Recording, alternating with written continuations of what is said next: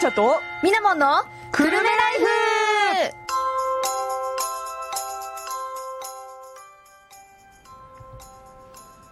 フ3月8日時刻は2時を過ぎましたこの放送は東京854くるめらから生放送でお送りしていますおんちゃんとみなもんのくるめライフになりますパーソナリティを務めるのはみなもんとおんちゃんですですですはい今日なんかあの、入りいいですね3月8日って感じで、 3月8日でございます、まあ、本当にね元気のいい始まりでしたがはい、えーはいこの番組は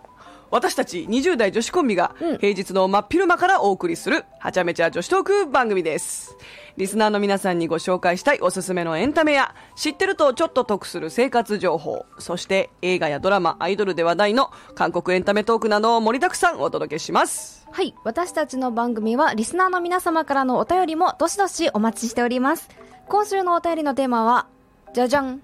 まあ、偉人がモデルになった作品 Yes 人気者ということですね、はいもちろんノンフィクションも OK となっておりますそしてそれ以外のお便りもお待ちしておりますので普通のお便り略して普通おたですはい。 なんか普通のオタクみたいだね。普通のおたくです 普通オタ。普通のお便りお待ちしてます。はい。お便りはですね、メールアドレスもしくは FM プラプラというアプリから送ることができます。メールアドレスの方は854アットマーク東京 854.com、854アットマーク東京 854.com、えー FM プラプラのアプリの方からはメッセージという項目から宛先にくるめライフと書いてもらえますと、私たちにスムーズに届きます。お待ちしてます。お待ちしておりますいえいえいえいえいえそんなはい春の陽気ですけど、うん、今日はいいお天気で気分も上がりま すが悲しいお知らせです。ななななんと花粉症が再発しました。おお何笑ってんだ よ。何笑ってんだよ。やったねやったねなんでなんでやったねぜひぜひこちらのね世界へ まあまあまあ花粉症ワールドということで、はいなんか、花粉症の人あるあるだよね。うんこう、花粉症がさ、それまでなかった人がさ、やばい、なんか、今年めっちゃ目かゆいんだけど、とかって、ちょっとでも言い出すと、お、うんうんこれは、ようこそ。みたい な。みんなすごい歓迎してくれるじゃん。そうだねうん、まあなんかすごい思ったのは、うん花粉症というのは、なんか一度なると治らないっていう都市伝説あるじゃないですかうんなん都市伝か説か分かんないけどあのコップの水に例えられるよねうんそうそ溜まってくんだようそうね溜まっててでその一定数あのはいまあまあまあ、縁から溢れた瞬間があの花粉症の発症時期だって言ってこれ減らないんでしょこの水、そうらしいんですよ減ることないでしょいやなんかねうん、びっくりしたんだけどなんか本当に自然に治ることって本当にないんだってねうんうんうんうんえそんな無理ゲーなことあ るししょうがないとしか ね受け入れるしか何なんだろうねでさうん春になるとさじゃあこのコップの水うがん急にいっぱいになるわけだねバケツの水をひっくり返したかのようにそうなのよねそのなその後うんうんその水が落ち着いて、はいなんかこう徐々に継ぎ足されてる感じ いらない継ぎ足しがねそうそうそう そうまあ一生誰かが飲んで減らしてくれることはないというないね、今年はねスギ花粉がやばいらしいんですよ今年杉がやばいのうんスギがやばいって聞いマたジ、かあでもねうん、今まで私杉平気だったのよあらそんなに対してこう鼻が詰まってもくしゃみでうんうん目がかゆいみたいなのなかったんだけど、なかったのね今年からやばいね確かにああじゃあもうみなもんはスギのコップもだいぶ今満タンになってきそてるのうそうねそうそうもう溢れたと思う溢れたか、で先週やばかったもんねなるほど鼻ねそうだよねな行が言えなくなってくるのようん昔微濁音とかさ、はいはいはい、はい、鼻にかかる声がうんどうしてもこう本当の鼻声になっちゃって微濁音に加え鼻声そうもそう加えそうみたいもうなもう何言ってるかわからないビリダクダク音みたいな、ビね、ダクダク まずそれっすでも辛そうだなと思ったんですけど、あのでもね先週のその、はラジオぐらいから、うんうんぶっちゃけなんとなく症状を感じてうて、んまだそんなねうんそうすっごい重症じゃないの、うんうんただ目がすごいかゆいのと、うんくしゃみがやっぱりちょこちょこ出てきてうんうんああもうダメなのかもしれないってうんうんちょっと認めざるを得ないよね、そうだね、 うんまあ、あとはもうそうね対対策をしていくしかないよねあとはそうだね、うんミラモンはどういう対策してんものうね私はねもっぱらアレグラを飲む、あれぐらね、 まあ、やっぱ最終兵器は薬ですよね、そうなのよでもなんかヨーグルトの乳酸菌とか柑橘系のものそうねも効くって言われてますけれども、私が聞いたのは、うんテレビで出たあの蛇腹っていう果物、うんうん、これ柑橘系のなんかちょっと見た蛇目腹あそうデコポンみたいな感じあーはいはいはいうん、なんか緑のね、まあ、柑橘系なんですけどビタミン C がいいのかな、うーんなんかううんん、ーんまあそのビタミン C もそうなんだがフラボノイドの一種であるうんうんうんナリルチンという成分がね、うんうんうん豊富にうん含まなれるててほどなるほどう初めて聞いたんですけどはいはいはいわ、かりません、うんこれが花粉症や他のアレルギーにも効果が期待できるってことなんですよ フラボノイドノイド、うんなんかフラフラフラボノイドの一種であフるラボノイナリルチンだってナリルチンがいいのねう、んなるほど何それちょっとその医学的なところでは私にはちょっ とちょっと調べます ねナリルチンはですね野何菜に入ってないやうん、果物、うん豆類などに含まれる豆ねものですはあなるほどはいじゃあそれをよく取ればうんうんうんうんなんか蛇腹をよく食べるうん市だったか村だったかの人が、うんうんうんほぼ花粉症発症してないみたいなのを見たのニュースで、本当にうん、本本当当にかなテレいビやのいやいやいやいやいやいやあいやれいかやないやい工や作かな本当にスギ花粉に囲まれたところに行ったらどうなるかいやー怖いね公開処刑じゃん、ねうん反応ってはいなんかこう杉の木で発展した町なのね前え昔そうなだからの今もう杉の木がめっちゃ生えててえー、反応そうなんだそ初めて知ったうそうでね多分ねあっちの山から飛んできてるんだろうなって思ってるうわ ー出どころ分かってるだから麓だからさふもとだ ねから若干症状が出るのが早いのかなと思ってるああまあでもねえすぐ近くだもんね、うんそう考えたらそうまあでもとにかく、うん、薬を飲むなり、うんなんか花粉に効くものなりを試してうんちょっと私も症状をね軽減っていうかもうこれ以上重症化しないようにしていきたいなそうとね思います早めの対策が一番ですそうねそう何事も早めの対策よね鼻が詰まってからだと結構しんどいから鼻が詰まる前に、そうこうお薬飲んだりとかはいしてじゃああの鼻詰まってんだけど、うんうん詰まりきらない手前で止まるから、うん 説得力ありますね、やっぱねはいちゃんと対策はしてって方がねはいうんいいかなと思いますわかりました 私も今年から花粉症あのさっき G 村さんが言ってたけど、うんフラワーパウダーフラワーパウダーおフラワーパウダーですかって言われ て一瞬はてーっとなったんだけなどんか美味しそうと思って、うんあ花粉症ねみた いな花粉ねって言ってどんな言い方やねんって思いながらまあでもそのフラワーパウダーにちょねっとでもなんか気持ち軽減されないそう気持ちがねフラワーパウダーにちょ花っと反粉っ応て言われるよすりるよかうになはっちゃっそうフラワーパウダーとかの方てがそうよ ねちょっと小麦粉が浮かんだ以上です確かにそっかあれもなんかフラワーついてたねいいんだよ、こんなネタ拾わなくて。ありがとう。うん、心からありがとう。はい。気になりすぎちゃって今ではじゃあ花粉症の2人が頑張ってまいりますので はい。よろしくどうどぞうぞ。では一旦 CM を挟んでから次のコーナーに参りたいと思います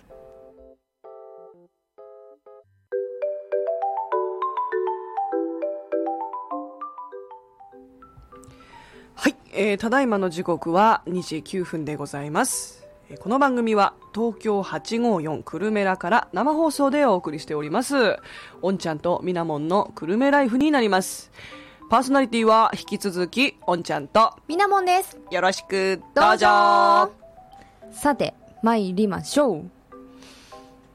うワクタメはい。はい。さて、こちらのコーナーはエンターテインメント業に関わらせていただいている私たちが映画やドラマ、漫画や本などお気に入りのものから最新作のものまでいろんな作品についてトークしていくコーナーです。すべて主観と偏見で選んで ます。そうね。一非個人の感想なんで、はい。一個人の感想です。あんまり深く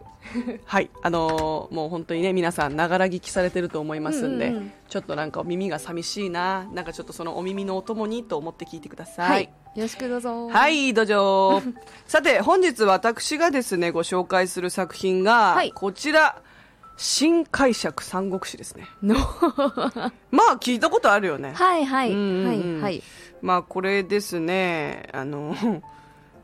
監督がね、うん福田雄一監督なので、はい勇者義彦であったり、そうですねはい、銀玉であったり銀玉であったり、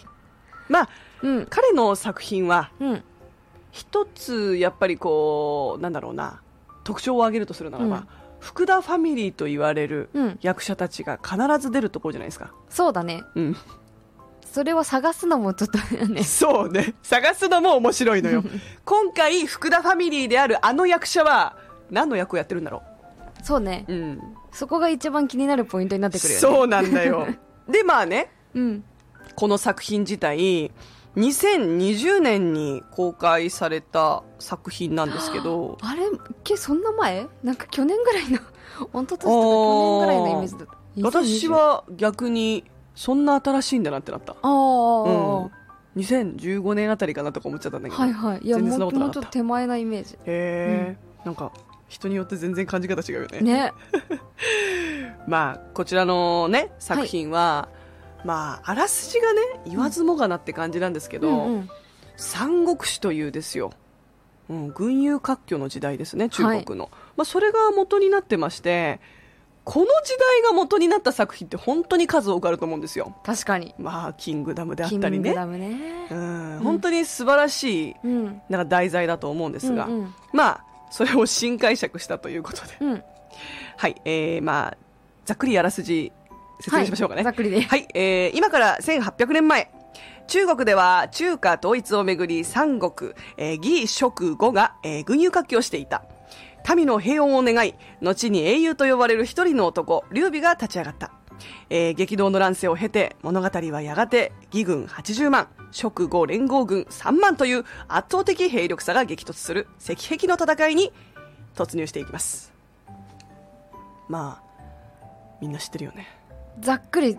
ざっくり知ってるぐらいわかる。ね、歴史で必ずやるじゃないですか。うんで、あの、本当に、キャストがやっぱり豪華ですよね。うん主人公、まあ、あの、今回のこの作品のメインとして進んでいくのが、あの、劉備。はいで、あの、大泉洋さんですね。はいで、関羽が橋本聡さんでしょ。はいうん。張飛が高橋勉さんかな。はいはいうん。で、趙雲が 岩田さんね。うんうんイケメン置いたな。そうね諸葛亮孔明が室ロは面白かっ た。あの、諸葛亮孔明ってモデルになってる作品本当にいっぱいあると思うんだけど、昔見た諸葛亮孔明が主人公になった作品がね、うんすごいハンサムな俳優さんだったの。うんうんうんあ、一風変わって逆に面白いなって思 った。うん、ちょっと失礼かな。いやうん。あ最高の褒め言葉だと思う本当に ありがとう。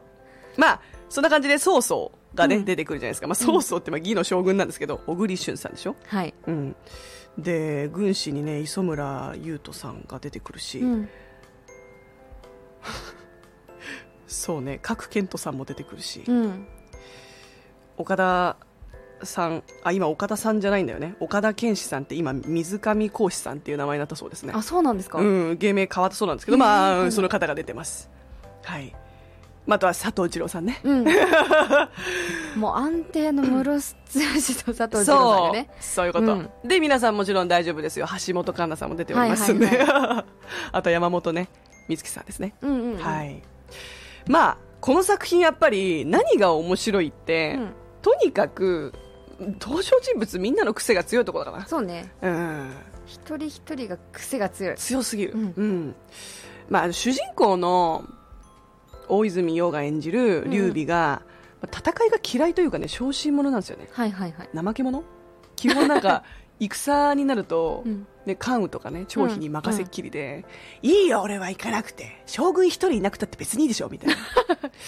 これ本当に、本当の劉備がそんなんだったら面白いなって思うんだけど。まあでも、実際、うん意外とちゃんとストーリーはね、うんうんうんうんなぞってるんですよ。うんうん史実に基づいてて。すごいめっちゃ変えたとかじゃないんだよね、うんうんうんただなんかキャラクターがすごい面白くなったなっていう ぐらい、あのーうん一人一人のはいキャラクターをこう、うん、こうミ キサーとかだったらもういいマックスにしてる状態よね一人一 人そうベクトルねを全部マックスにしてわるかるなんか状もう態のよねみんなが主役って感じだよねううんん、うまあ本当にあと渡辺直美さん出てくるんですけど渡辺直美さん出てきますよへー渡辺直美さんも実は福田ファミリーなのかなちょっと思ったんだけど、はいはいまあ、その福田、あ、福田さんねごめんなさいね。渡辺直美さんが出てきたその流れっていうのが、えっと、そう、あれなんですよ。渡辺直美さんの今ね、キャラクターの名前が出てこないですね。ごめんなさい ね。渡辺直美さんは、うんえー、あれです。絶世の美女として、朝鮮っていう役で出てきます。絶世の美女はい。なるほ どそうなんですよ。絶世の美女。もうね、うんこれ面白いの。あの、佐藤二朗さんが演じる、トータクはいをあの倒すためにはいはい劉備が送るんですよお絶世の美女をゼセル美女ねでもはい連れてきたのは、うん別に劉備さんじゃないのよあの劉備さんの部下であるあのやっぱ結局俺は行かないと そう行きません、はいあのこの方今名前がまた出てこない難しいねえっとすごい有名な岩田さんですよはいはい岩田さん演じる趙雲がはい連れてきますうん渡辺直美さんを、朝鮮というあの美しい美女を、はいはいはいで踊れる踊れうるん爆裂ボそデりゃィ踊れるでしょそう、爆裂ボディに、も、はいはいう踊れる、踊って、舞えるうんうん美女が欲しいって言って、うんうんそれを連れてくるんですけど、もうすごいよ。この人、まあ、無事ね、はい倒すんですよ。その美貌を使って。うんうんうんで、そしたら、あのー、白田優さん演じる、あのー、佐藤二朗さんがね、演じるね、はいはいえーっと、もう本当に名前難しいね。子供を三国志私やってきたのに、今いきなり名前が出てこないの よ。東卓、そう。はいはい東卓の部下を演じてるんですけど、うん白田優さんが。白田優さんがその、渡辺直美を切りつけるんですよ。はいはいそしたら、あらま、化けの皮が剥がれて出てくるのが、広瀬すずさ ん。なんで みたいななんでそう。で、やっぱりその時代の、いわゆる美女のさ、はいはいイメージっていうのうんがちょっと違うんだよね。ここはやっぱり歴史がいろいろ出てて面白かったなって思うんだけど。なるほどねうん。今の美人ってう、んなんて言うんだろうな、目も大きくて、かつやっぱうんうり顔立ちがはっきりしてるはいはいね、眉毛もちゃんとキリッとしててみたいな、うんそういう方が美人って言われるよううなん世の中だと思うんだけど、まあ、平安時代とか昔の時代ってこうなんかのっぺり顔がね美女の基準だったじゃないですかでいわゆるオカメ納豆みたいな顔オカメ納豆だよねそうなのよねうんでまああのぶっちゃけ渡辺直美さんもオカメ納豆ではないんだけど、うんすごい化粧ばっちりされてたし、うんうん普通に美人だなと思うんだけどこのあのキャラクターがさその美人を演じてる人っていう体だったから余計面白いっていうのはいはいはいはいまあでもそれにねもうあっさり落ちる白田優とね佐藤二朗さん面白かったですね うんこれメイキングかなんかであのシはいーンもうみんな大爆笑してたよねいやもうねあれ進ばまねえよみたいなのを見て あのもう普通に作中でも笑ってましたよ、うんうんこれ笑ってるなすでみたい な、うんこれある意味真面う目んに演技するよりしんどいんだろうなと思ってだだねだね思いましたやっぱりその福田雄一監督の作品って、うんうん役者が演じるというかもう、うん素なんですよね、うんもう素のキャラが出ちゃってる、 ね素のキャラを生かして演技をしてるからだからこうどこまで自分を出していいかそのう瀬戸際をなんかすごい難しいみんななんかねあれ本当 にす探ごっいと思てうる感がすごいなってうん思いながら、えこれもう俺自分のあれ出しちゃっていいのかなみたいなもうすごいギリギリまでいってるそうまだでもきあうんうんちゃんとキャラはあるよなみたいなそうそうそうでもちゃんとキャラはあるんだよ、ううんんだからそれがやっぱり使ってる役者さんが大正解だなって思う理由でもあるし、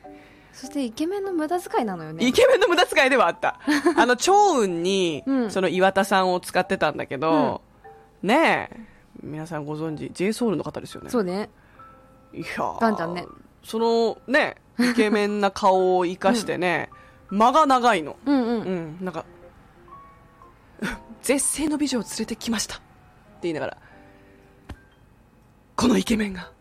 みたいな、自分で間をすごい儲けて自分のことめっちゃナルシストみたいなね。はいはうい。ん。可愛い顔してんのにね。ねえ。素晴らしかったよ。なんかこの可愛い顔して、イケメンな人うが、ん。自分モテます。イケメンです。みたいなことを言ってるのがね、面白かったな。もう全力で突っ込みたくなるよね。本当にね、全力で私も突っ込んでた、心の中で。うんほう、なる ほど。ストーリーは、ストーリーとしてはちゃんとちゃんとしてるよし。てて。あ、もちろんこれ、ポイントとしては、うん三国志をよく知らない人でも、うん大丈夫です。ざっくり説明してくれます。あ、ざっくりね。うん。うんうん。でも、でもざっくり本当にわかりやすく。あおうの、おうおう難しいことなしにね。なるほどね。えーだから、この時代はこういう国があって、どこら辺に誰々がいて、うんこういう風になってまして、こういう戦いが起こったんですよね。み たいな感じ。だだいぶざっくりだね。いぶざっくりうん。で、これ面白かったのがさ、あのー教授うん。ほのね、語り口で進んでいくんだよね。うほうほううん、ほだう。から教授が大学で授業をしてるっていんうんうんううん話から始まっていくんだけど、今回はね私がこの「三国志」に関して新しい解釈をねしたんで、はいそれをね今日はみんなに授業で聞いてもらいますっていう流れで進んでいくの。あ、なるほど。うんはいはいはい。だからある意味講義形式うんうんうんうんうん。自分で言うと言ってて面白いんだけど、講義形式のうん映画です。ほう、なるほどね。はいでもふ、ね、そう、まあそうよね。昔の話だから、そうそう。うんまあこういう解釈あってもいいよねって話だもんね。そうだからね私思ったの本当に歴史っていまだに諸説ありって必ずあるじゃないですか,、確かに。だからね本当のことって誰も知らないし、うん。だからこそ誰でもいろんな解釈ができるっていうことで、うんうんその点で歴史をね元にした作品って面白いんだなって思ったんですよねあー確かに。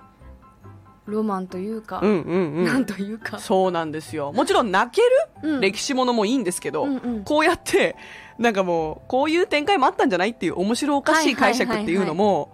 なんだろうねこう歴史のまた違った一面が見えてくるというか、うんうんうんだっていかに偉大な歴史上の人物でも人間でしょやっぱ人間らしい面があってもおかしくないと思うんだよね、うんうんだからそれでよりこう親近感を感じてその歴史に興味を持てるようになるんじゃないかなとも思いましたねあ堅苦しすぎてもちょっときつくないーうん。うんなんかあのさ、歴史の教科書で見ててもさ、いうんもう漢字だらけでさ、そうそうそうそうだだ誰みたいな、うんここどこみたいになってくるんだけど、辛いよねそう、まあ、そういう解釈でちょっと話して、ざっくりこう話の内容をよ、はい教えてもらえれば、うんうんうんあこれがここで、あこの人でっていうのが、ざっくり分かった方がやっぱりそうなのよ、入りやすかったりもね、うんまあ、導入剤としてはいいかもしれないね。そうね、うんだからこれを見て学ぶきっかけになるんじゃないかなとも思いましたちょっと作ってほしいな、他の時代と、他ああのところでも。いいね、それありうん、ね日本の戦国時代もなんかもそうだよねう分かりにくいから、そう新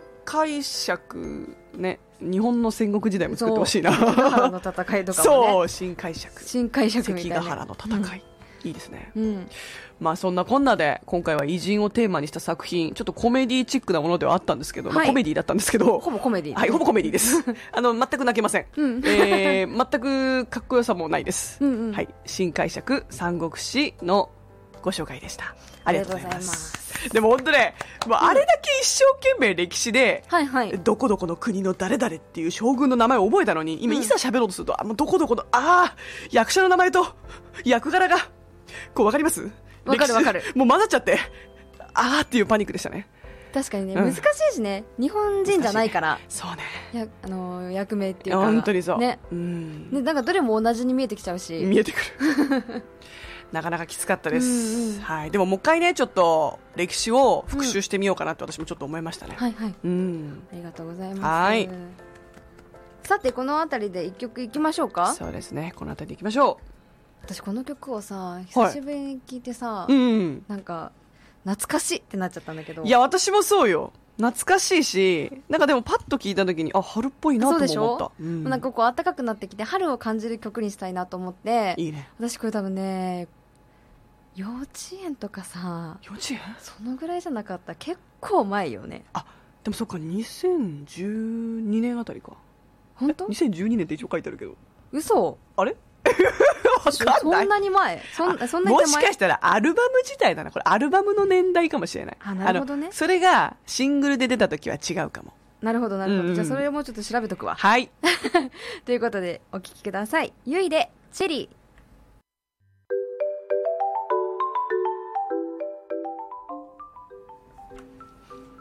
ただいまお送りした曲は、ゆいのチェリーでした。時刻は2時29分を回ったところです。おんちゃんとみなもんのくるめライフ。この番組は東京854くるめらから生放送で、イエーイ失礼しましおた送りしております。ご操作です すいませんそんな盛り上がること言ってるかなと思って。 ちょっとテンション上がっちゃったよ。私は盛り上がってますイエイイエイイエイイよろエしイくさて、引き続きパーソナリティはみなもんと。はおんちゃんですい。ゆいのチェリーは2007年でしたね。はい、うん。アルバムが2012年でした2012でしたね失礼しました2007年の3月7日 にリリースだったみたいですね。 3月7日今日何、 8日。へえ近いじゃはんいいねい。えー、春だね。そうね私もこれ聞いたらなんか本当にうん。春来たなって感じす るなんだろうでもわかる思わいか出、る。うん思い出なんだろう ね。あと携帯の CM だったらそうだ。そうか。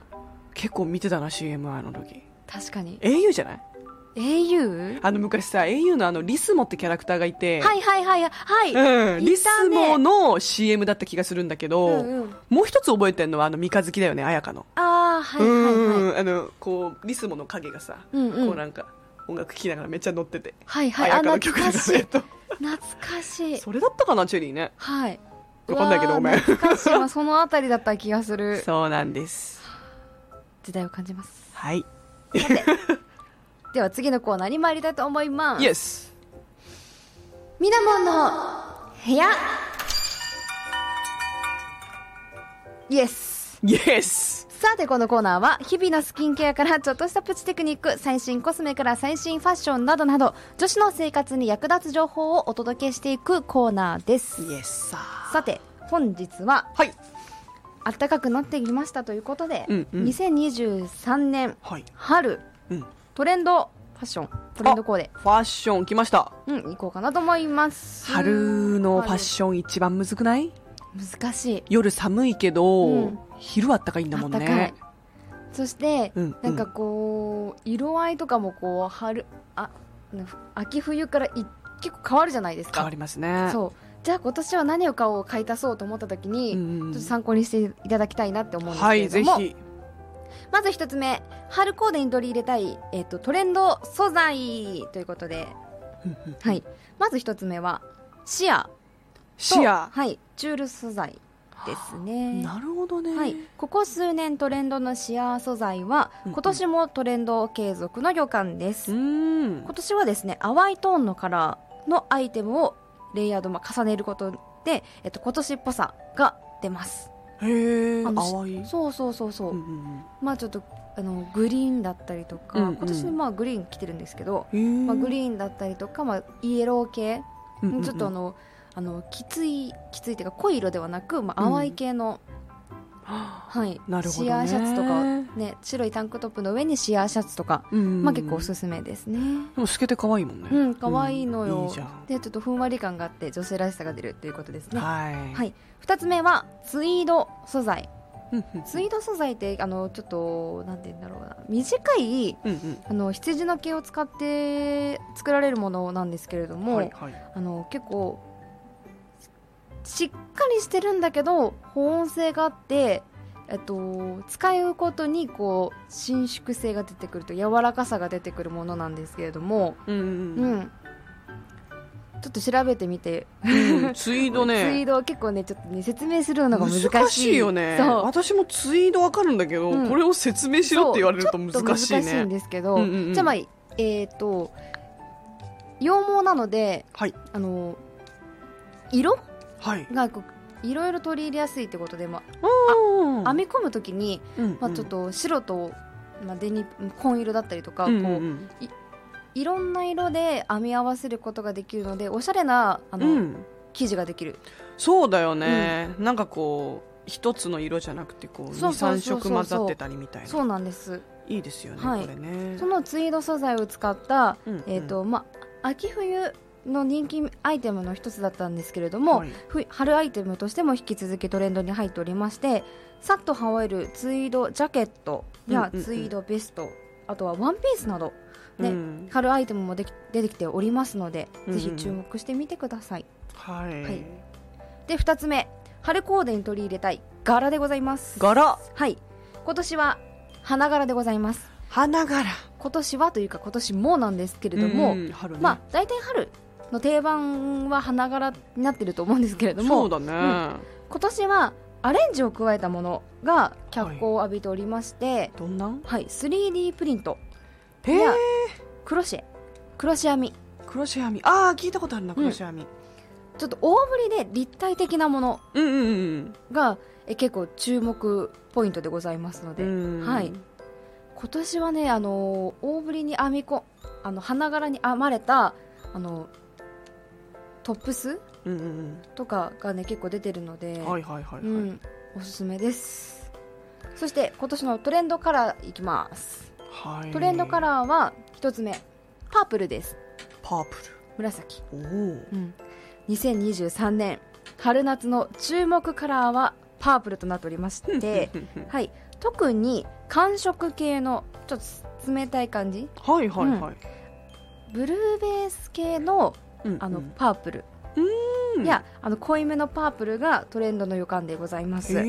シンプルなアイテムに取り入れたらあの大人っぽい着こなしはいはいにはないりますので、うんまあ、そちらがおすすめですいいですね、はい、パープルなかなかパープル取り入れたことがないので結構薄めの、こうちょっとし白寄りのパープルうんうんうんうんうんの結構シャツとかも結構出てきてて、なるほど、ね、本当にそうシンプルだけどもう他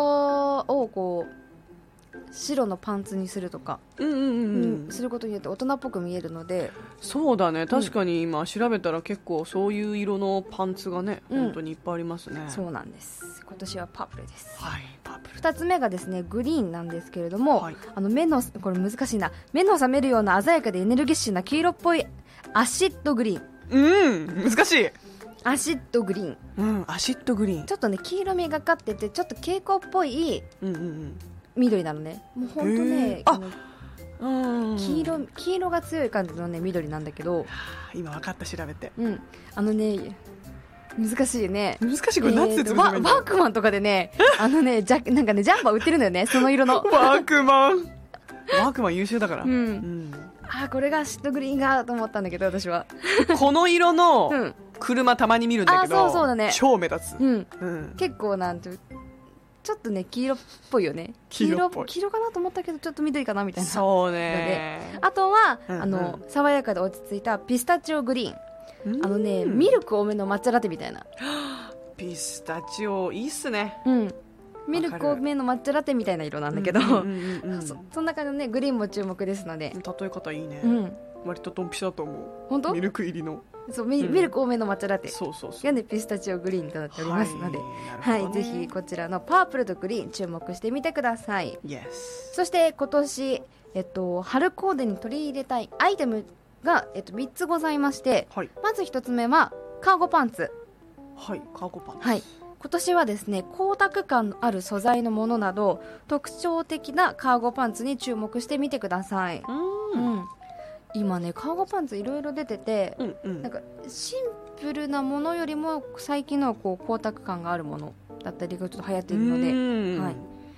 今まで持ってたけどちょっと新しいの買い足してみようかなっていう方はちょっと特徴的なものを選んでみてはいかがでしょうかなるほどねで2つ目が巻きシスカートはい巻きシスカートって結構丈が長いイメージだと長思うんいでですすけれねども、うんうん2023年春夏シーズンのランウェイでも数多く見られた人気のアイテムとなっておりますうんそしてですね裾が床につくほどはい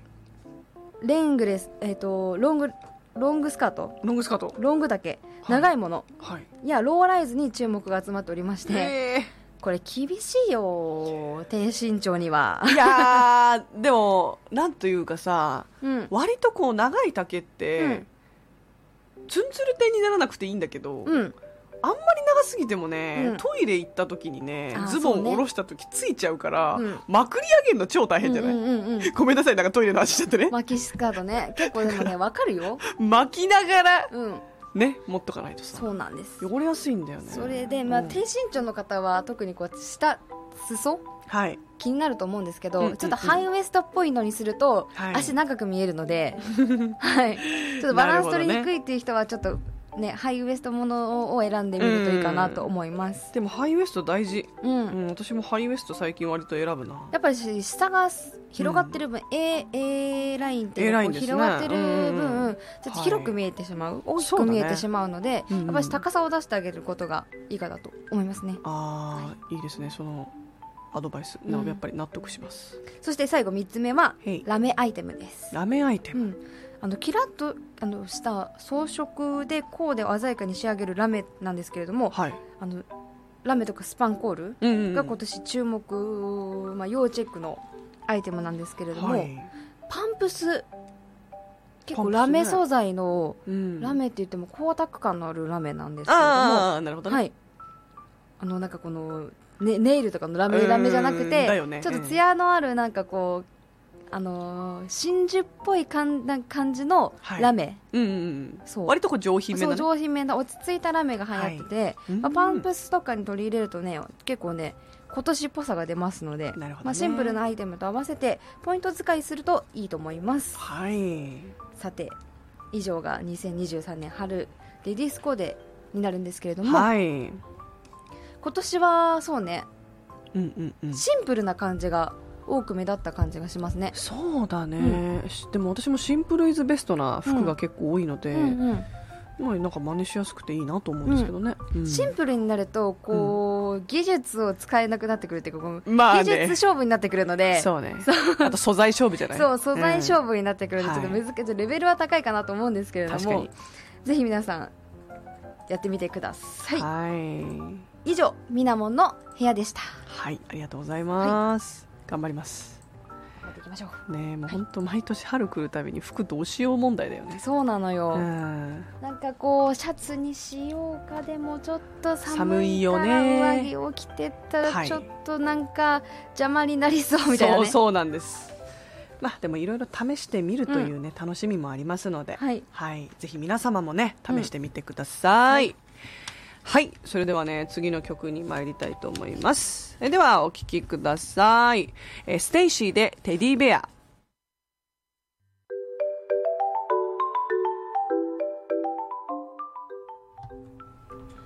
はい、えー、ただいまお送りしました曲はステイシーでテディベアでした、ただいま時刻は2時43分でございますこの番組は東京854久留米らから生放送でお送りしておりますおんちゃんとみなもんの久留米ライフパーソナリティは引き続きおんちゃんとみなもんですよろしくどうどうぞぞさて早速次の曲に次の曲じゃないよ次のコーナーに行きたいと思います はいノリねアンニョンおんちゃんの韓流始めましたはいはいまあ今日今日はなんか合ってる感じするだよね。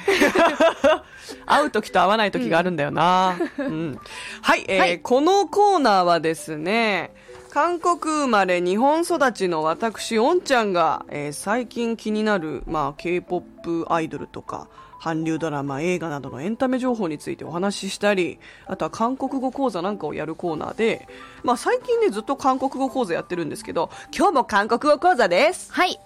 今日はね実はね、はい皆さんにぜひちょっとお話ししたいことがあってね、うんうんえーつい先週の日曜日はいはい5日、いつかうん、にですね横浜の桜木町のはいレストランにちょっとはいは行い、ってきまして、うん、クジラ料理クジラのフルコースをいただいたんですよ、はいはいはい、うん、すごいのよクジラ料理って普段なかなか食べないんだけど、うん、それをフルコースでいただいたのはいはいすごくないフルコクジラのフルコースなんてんめったにないね、ちなみにクジラはみなもん食べたことあります、の竜田揚げっていうか唐揚げっていうかだよね一番それが一般的じゃない、そのイメージしかないかなだよねうん、今回はね揚げ物は出てないんですけど本当にいろいろあってね、うんあの飲み物を除いたら9品ぐらいいただいたんですよ、へえすごいいっぱいだったのすごいなんかそのカルパッチョだったり、うんうんあとは冷たい冷製パスタの前菜のねうんこうねお料理だったりあはいと、はいお餅クジラの皮でおはいはい餅を包んだものが出たり、皮皮でお餅をそうなかなか斬新でしょ、うん斬新いやこういうのを食べて思ったのが、うん絶対自分では思いつかない食材の組み合わせ同士で、うんうんだけどこんなにね美味しいんだなって、うんうんすごいいろいろ再発見があったんですけど、えー再発見とは気新にな発る見ですね、 もうあの私もクジラ食べるのはうん今回のそのフルコースいただいて2回目だったのかな、うんうんがっつり食べたのは本当に今回が初うめんて、うんだからクジラって例えばその居酒屋でたまにねあああはいはいったりうんしてちょっと食べたぐらいしかなかったんだけど、い本当にクジラすごいのが、うん一頭丸ごと使えるの、あー余すところがないって言いますもんねないねあのーそもそもクジラって海の中では、うん食物連鎖ではトップなんですよね、うんうんうんうん私最初クジラってねあんまり詳しくないんだけど、うんでも一応クジラって哺乳類じゃはいはいんなんだろうなこう海の元か、うんそういうのを食べてるのかなってあー思ってたんだけど、はいはいはいクジラをねこう取って、うん食べたものとかを胃袋から出すと、うんすごいんですよアジだったりうん鮭だったり、うんうん我々も食べるようなうんお魚とかを普通に食べてるんですよクジラもでもなんとなくなんだけど、うんはいあのーオキアミとかを食べる中で一緒に入っちゃってる感じもしません、わかるでもそうなんだよねそれもあるけど、うんうんクジラってやっぱり口も大きいし、うん吸収力っていうかまあこのいそうろいろねそうそうそうそうそう、うんいっぱい入る吸か引ら力っていうか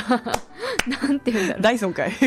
まあまあまあ気持ちわかる、うんそうなんだよねだから本当にいろんなものを食べてて、うんで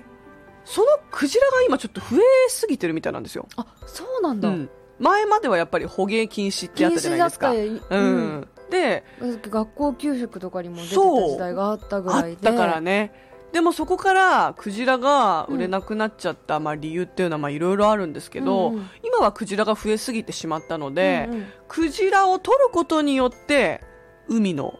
SDGs になはるんいですよ、はいはいはい、うん持続可能なねそうなんですそっかそっか大きいものが減ることによって、その下の小さいものが頑張って育ててくれる、で私たちが取るはいはい食べれる海産物も増えるという、あなるほどねアジとかがこっちに回ってくるという、そうなんですよなるほどあとこういう話もされてたんだけど例えばその牛とか豚ってうん一頭育てるのにかなりはいはいお金かかるんですよ、うんうん餌代が、うんまあ、1頭につき、まあ、牛で大体3倍5倍って聞いたんですけど、はいはいうんやっぱりその我々の主食である牛とか豚とか、うん鳥は安い方ではあるけどそれでもうん食費がすごいかかあるから、うんまあ、全体的に見てクジラってコスパがいいんですようんへー誰かが育てるわけじゃないから、はいはいはいはうんうんい、うん勝手に育ってって、うんでそれを我々が取ることによってそれが全部余すことなく我々も食べられるし、うん他のね海産物とかもより通れるようになるからじゃあ養殖はいないってことよねそうだねいないねクジラは今んとこね今のところそういうことだようね、んああじゃあ天然天然クジラってことだそようですそうです い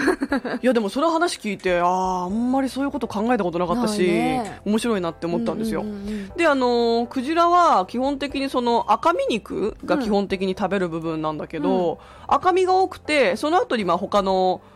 ね、コースでいただいたのはベロの部分もいただきましたねさえずりっていうんだけど、へうえ、ん、さえずりはやっぱりすごい食感がいいっていうの歯応えがあったんだけど、はいはいはいちょっと脂身が多くてねほうあそうなんだそうシェフの方がこれ、脂身がちょっと多いんで、うん脂身食べなくていいですってこれ食べちゃうと残りのコース食べれなくなっちゃうんでってそんなに結構油っぽいんだうーがっつりだった私無理して食べちゃって、うん結構お腹いっぱいになっちゃったのそうなんだ全部いただいたけどねじゃあ一番最初に大トロ食べちゃいけないのと一緒な感じ だみたいな感じ、うんいい例えだわまあでも本当にそんな感じでねうんいっぱいいただいて、あとはまあウネスっていうベーコンに加工されるような部分であったりあるうね、んうん、うんうんあとクはジラベーコン聞いたこことあるかもとねうんいろいろね堪能させていただいて気にな楽るしいそれクジラのコースでした、うんぜひちょっとみなもんもね機会があったらクジはラい挑戦してみてほしいんですが、はい今日の本題はいそうよねはいよはいクジラね、はいよクジラって、うん韓国語で言うとあのこれって言うんですけどこれうんこれです ですそう あこれ this これこれっていうのよこれ、うんこれそうで、うんまあこれはね、本当に、 これなん か笑っちゃうよ。ダジャレだっちゃった。ごめんなさいね。あのー今回ご用意したのは、クジラ食べたことありますかっていう韓国語なんですけど、はいはいはい。ちなみに韓国では、クジラ食べません。食べちゃダメなのいや、食べる習慣がありません。あ、なるほどね。うん。ただ、なんかネットで調べると、うん一部の地域ではなんかあるないみたいなのもあるんだけど、はいはい本当のことって、 まあね、現地の人しかわからないんですけど、まあそうねうんでも日本ほどそこまでクジラに対してはいはい、こはうい。食べる。っていう認識がありません。あ、そうなんだ。で、あえてそれをね、うん質問にしてみるっていうので面白いんじゃないかと思うんですが、うんはい、じゃあクジラを食べたことありますか、うん韓国語で。これる、먹어본적있어요 これるうんこれる、먹어본적있어요 뭐?モゴボンジョビ惜しいボンジョビになっちゃったよ。 3つで分けよう、うん。まずはクジラ、うんこれるこれる 먹어본적 먹어본적 モゴボンジョそう있어요 いっそよ。そうこれる먹어본적있어요 モゴジョンボジョブうん먹어먹어먹어본적 モゴボンジョ。そう먹어본적 어,って感じモゴボンジョ。おいいねそれでそれがいいかも먹어본적 モゴボンジョうん있어요 いっそよ。そうこれる먹어본적있어요 モゴボンジョいっそよ。そおう。ークジラ食べたことありますかって。で、まあ、ある場合は、まあ、これもシンプルなんだけど、これはね、いろんな受け答えに使えるから、ぜひ使ってほしいんですが、ある場合、うんねえ、いっさよ。いっそよ。そう。ねえっていうのは、はい。ううんん。あの、相づちにも使うしね。うんねえねえねえっつって。ねえ、はい。で、いっそよ。あります。で、ない場合は、あによ。おっそよ。アニオ、オプソよ。うん、いいですね。発音いいですよは。いじゃあ、ありますはねえ、いっそよ。はい。ありませんはなんだっけ あによ。アニオ、おっそよ。オプソ よ。はい。こういう感じでね、はい、いいえで答える質問ではあるんですが、ちょっとね、ぜひこれね、はいあの、使ってみてほしいなと思います。これっていっぱい言っちゃうんですけど、クジラは韓国語でこれって言い ます。もういろいろこれがあった混ざるね。これはこれ。はい。まあ、そんなこんなでね、今日ははクジラ肉のフルコースいただいたということで、それを元に、これる、もごぼんじょいっそよ。クジラ食べたことありますかをご用意しました。はいはい、ぜひね、使ってみてください。ありがとうございますはい。なかなか使う機会がないかもね。 あと韓国の人にそういう質問すると結構びっくりする。 うんうんうんうん。なるほど。はい。 さて、あっという間にお別れのお時間になってしまいましたが、 Yes ここで来週のおテルデマをご紹介させていただきます。はい来週は別れと出会いの季節ということで、んまあ、そのような作品ということ で、別れを、うんね、別れと出会いがテーマになった作品、お願いします。お願いしますはいこの番組、えースタンド FM、ポッドキャストでも聞けますので、えー、みな、おんちゃんとみなもんのくるめライフでぜひ検索してみてください。それではまた来週3月15日水曜日午後2時にお会いしましょう。パーソナリティはみなもんと、おんちゃんでした。また来週